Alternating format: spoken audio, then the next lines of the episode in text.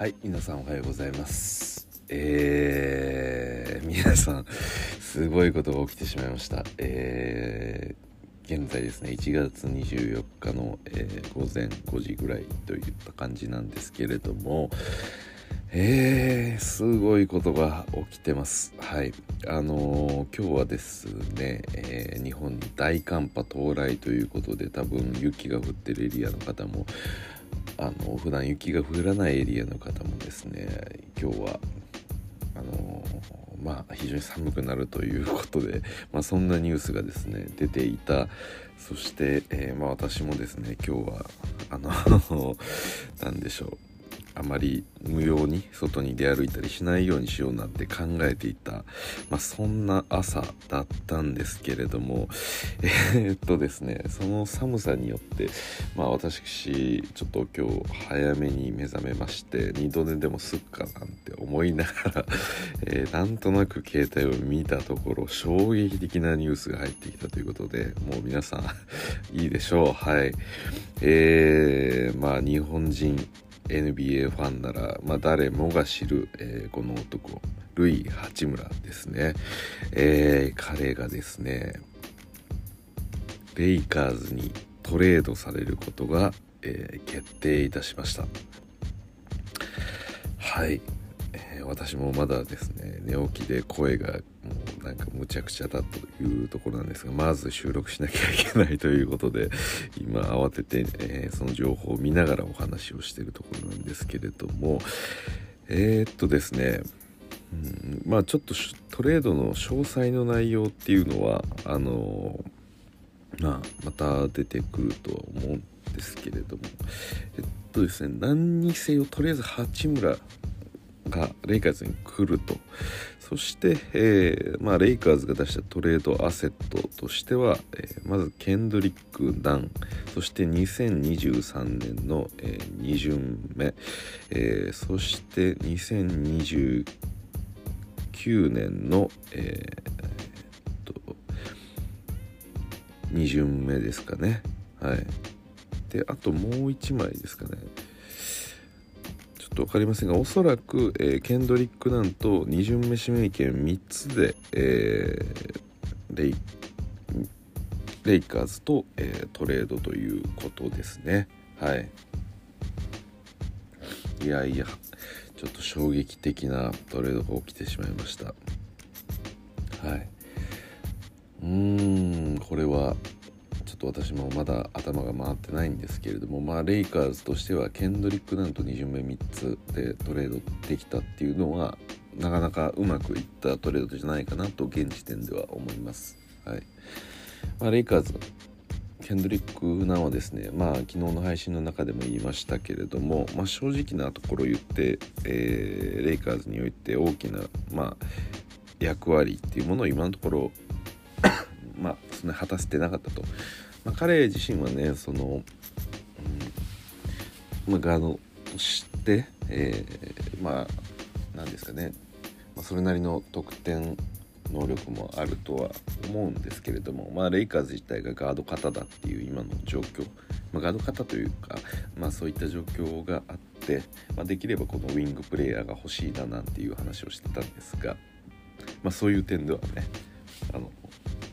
まさかのところが やってきました。はい。うんこれ以上ないんじゃないですかね。まあ1巡目を出さずに済んだっていうこともそうですし。うん、そしてケンドリックなんでトレードができたっていうのはレイカーズにとってはめちゃくちゃ美味しいことだと思いますね。はい。で、まあ、これはね本当に八村にとってもめちゃくちゃいいトレードだなっていうふうに思ってます。まあ正直なところあのー、まあ八村が所属するウィザーズっていうのはレイカーズというかあの NBA の中で見るとやはりこう、うん、すごい有名な、えー、フランチャイズというかあまりそんな風ではないっていうところが正直あるので、うん。あのまあ、日本人はね八村を通じてウィザーズというチームを知った方もいるとは思うんですけれども、まあ、やはりこう全米での、えまあ、注目度のチーム。やっぱり考えると、えーまあ、レイカーズっていうのは非常に大きいというか、まあ、ある意味あの、まあ知名度だけで言うと、まあ、最高の、えー、フランチャイズにはなるので、まあ、そこに八村が加入してくるとなるとまああのレイカーズファンでない方もあのレイカーズのニュースっていうのは割とこう耳によく入ってくるチームにはなるので八村塁という名前が、まあ、全米に大きく轟くことになるっていう意味では八村にとってはめちゃくちゃいいことかなと思います。まあ、ちょっと最近のね、えー、30点、えー、取ったりですとか、えー、八村の自身の活躍もありましたけれども、まあ、やっぱりこのフィットしていいなと思うところはまず一つはもちろん八村が、えー、まあ、レイカーズには足りてなかったピースだというところですね。はい、一つ目が、うん、やはりそのサイズそして、えー、スピード、まあ、そういったあのなんでしょうレイカーズが求めている、えー、ウィングディフェンダーの、えー、ポジションであ、えー、ウィングのポジションであるということですね。でそのもう一つがそのシュートレンジの話でやっぱりレイカーズはインサイドそして、えー、まあできれば外を打ちたいっていう話ではあったんですけれどもかなりこ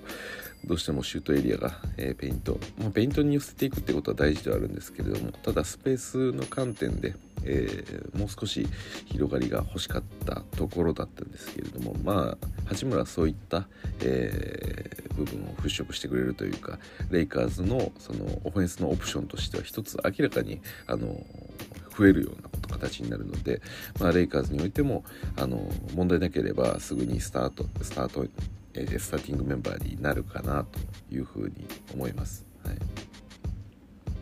まあ、これまでね、えー、ガードを増やすというか、まあ、ガードをラインナップの、えー、中で何でしょうかねこう4ガードだったり5ガードだったりとか、まあ、今年いろいろ批判されてますけど、まあ、そういった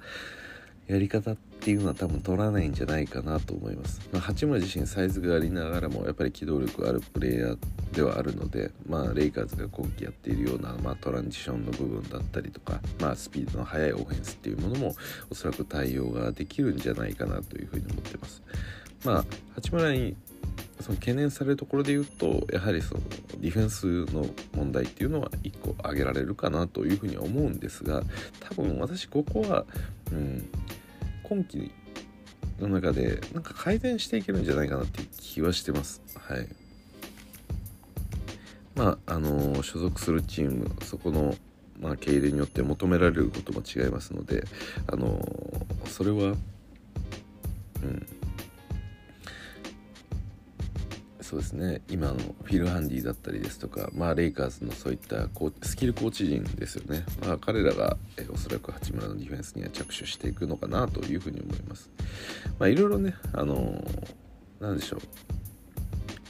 まあ、私もこのレイカーズというチームを応援してきた中で、あのこれまでディフェンスであのいろいろと何でしょうかね。少し課題感があるかなと思っていたプレイヤーとかが、まあ、レイカーズにおいてディフェンスが花開いていく様っていうのは散々見てますのであのまあ大きいところで言うと、うん、まあもともと何があったわけではないですが別にカルーソダも、えー、ディフェンスで名を挙げてそして今シカゴで、えー、重要なポジションをもらっていたりですとかまあ逆に今ウィザーズで、えー、活躍しているクズノだったりもそうですしまあそうですね。あとはまあ例えばラス1人とってもディフェンス面っていうのはこのレイカーズに来てから大きく改善をしてるかなっていうふうには思いますし、うん、でそうですね、まあ、改善というわけではないんですけれども、まあ、今季のまあ、リーブスにおいても、まあ、オフェンスももちろんそうです。けどディフェンスでの成長も見られますし、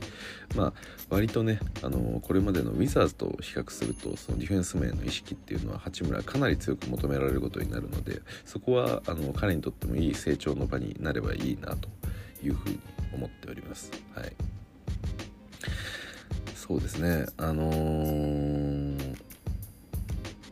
八村の今季のちょっとスタッツを見ますか？せっかくなんでね。いやまさか盲点でしたね。盲点になるような選手ではないんですけれど はい。八村のスタッツは、えー、見なければいけません。今ね多分レイカーズファンも八村のスタッツをめちゃくちゃ見てると思うんですよ。これは日本人ファンじゃなくて全米のファンが見てる。まあそれぐらいね本当に注目度の集まる、えー、チームに来たっていうのはいいことだなというふうに私は思ってるんですけどそうですね、えー、今季のスタッツ言いましょうか、えー、今30試合出場していて、えー、平均24分の出場、えー、得点が13得点ですと、でフィールドゴールが、えー、フィールドゴールパーセンテージですね、はい、48%大体1試合10本近く打ってますと。でスリーポイントが1試合あたり3本、えー、確率は33%ですね、うん。でリバウンドが4.3の1.2アシスト。ろでまあちょっとスタッツねあのー、今お伝えしたところにはなるんですがうん。まあ、3がね昨シーズン3良かったんですよね、えー、44%ぐらいあったんですけれども、まあ、今季は33%ってところで、うん、まあおそらくねそのこの3を打つ役回りっていうのも多分回ってもくるのかなというふうにも思いますし、うん、どうでしょうかね、まあ、八村からポストを仕掛けるシーンっていうのはめちゃくちゃ多いかって言ったらそうではないとは思うんですがただあのそういうシーンも全然出てくるかなっていう気がしてますね。はい。うん。あいろいろとね、えー、まあ、今季はあのレブロンが、えー、まあ NBA 通算得点記録を、えー、達成して1位に躍り出るっていう、まあ、重要なシーズンではあるんで、まあ、全米からのレイカーズというチームへの注目度、まあ、今のところその何でしょうプレーオフに行けるかどうかとかそのチームの強さでいうと、まあ、昨日お話した通り今レイカーズは、えー、西で15位というところもあるので、まあ、そこは、うん、あまり期待が難しいその強さっていう意味で言うとね今のところ話題は低いようなチームにはなりますけどただあの今季はレブロン絡みのところでねあの注目も集まるんでそこの同じコートに八村が立ってるっていうのはね、まあ、ある意味その写真って本当に永遠に残っていく NBA の歴史の中でもまあすごい一つの何でしょう重要な局面になるのでそこに日本人選手がいるっていうことはまた素晴らしいことかなというふうに思います。なんでね八村は本当にこの機会をね絶対に逃さず何としても大活躍するのを見せてほしいですよね。はいえ正直ね、あのー、昨日の試合、えー、ブレイザーズ戦における、えー、まあ、レイカーズの面々の活躍見ていると、あのまあ、今ブレイザーズ12位では確かにありますけど、うん、まああのなんだかんだ粘り強く勝ってた。そしてメンフィスにも勝てた、まあ、この直近の試合を見てると、まあ、AD の復帰ロニー・ウォーカーの復帰、まあ、こういったところ、まあ、リーブスもそうですね、まあ、これによって、えー、レイカーズの順位あのもう少し私上がるかなと思ってます、はい。まあ、この間も、えー、お伝えしこの間とか昨日ですねお伝えした通りまあ大体上位6位のそのクリッパーズともそこまでの大きなゲーム差がないので、まあ、AD が復帰してまあそういった面々そしてこの八村が加入すれば、えー、レイカーズが6位以内のプレーオフ圏内に入ってくるってことは全く、えー、夢物語でも何でもないというか、はい、実際に全然あり得ることだと思ってます。はい、なんでねあのまずはこれからですね、えー、まあ、レイカーズがですね日本用のメディアを出すかどうかっていうのはちょっと分かんないですけど少なくともあの八村はあの今のウィザーズよりも役割としては求められるような形にはなると思います。ウィザーズにはやっぱクズマがいたんでどうしてもその何ですかねうんクズまあ比較的ポジションが似ているプレイヤーがいるんであ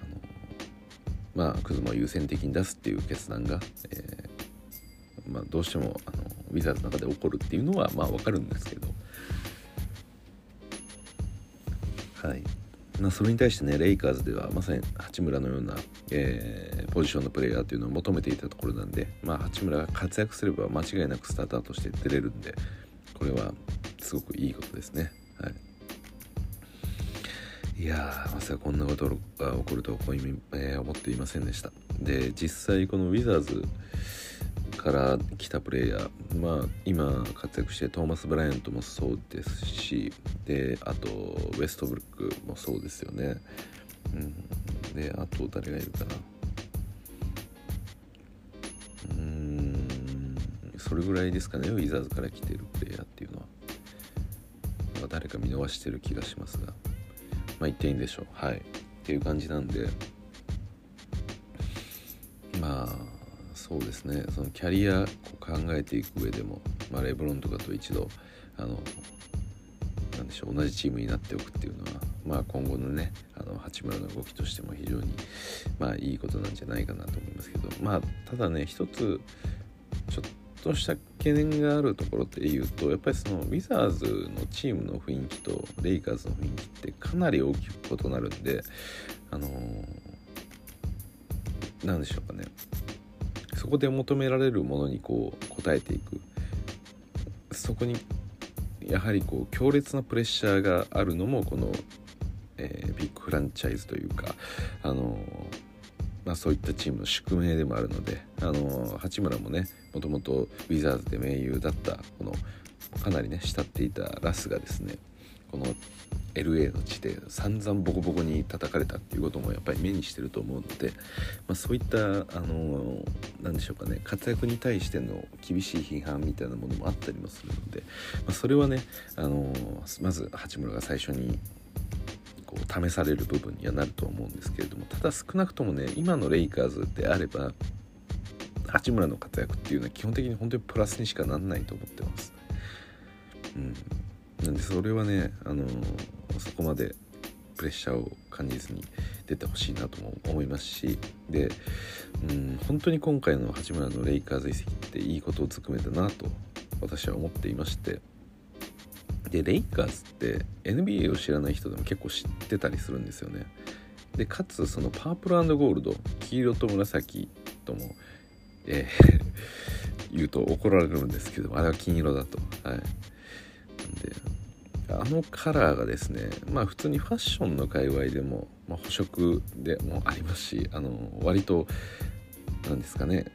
ちょっとしたこの80年90年代スタイルみたいな形でよく使われる配色でもあると。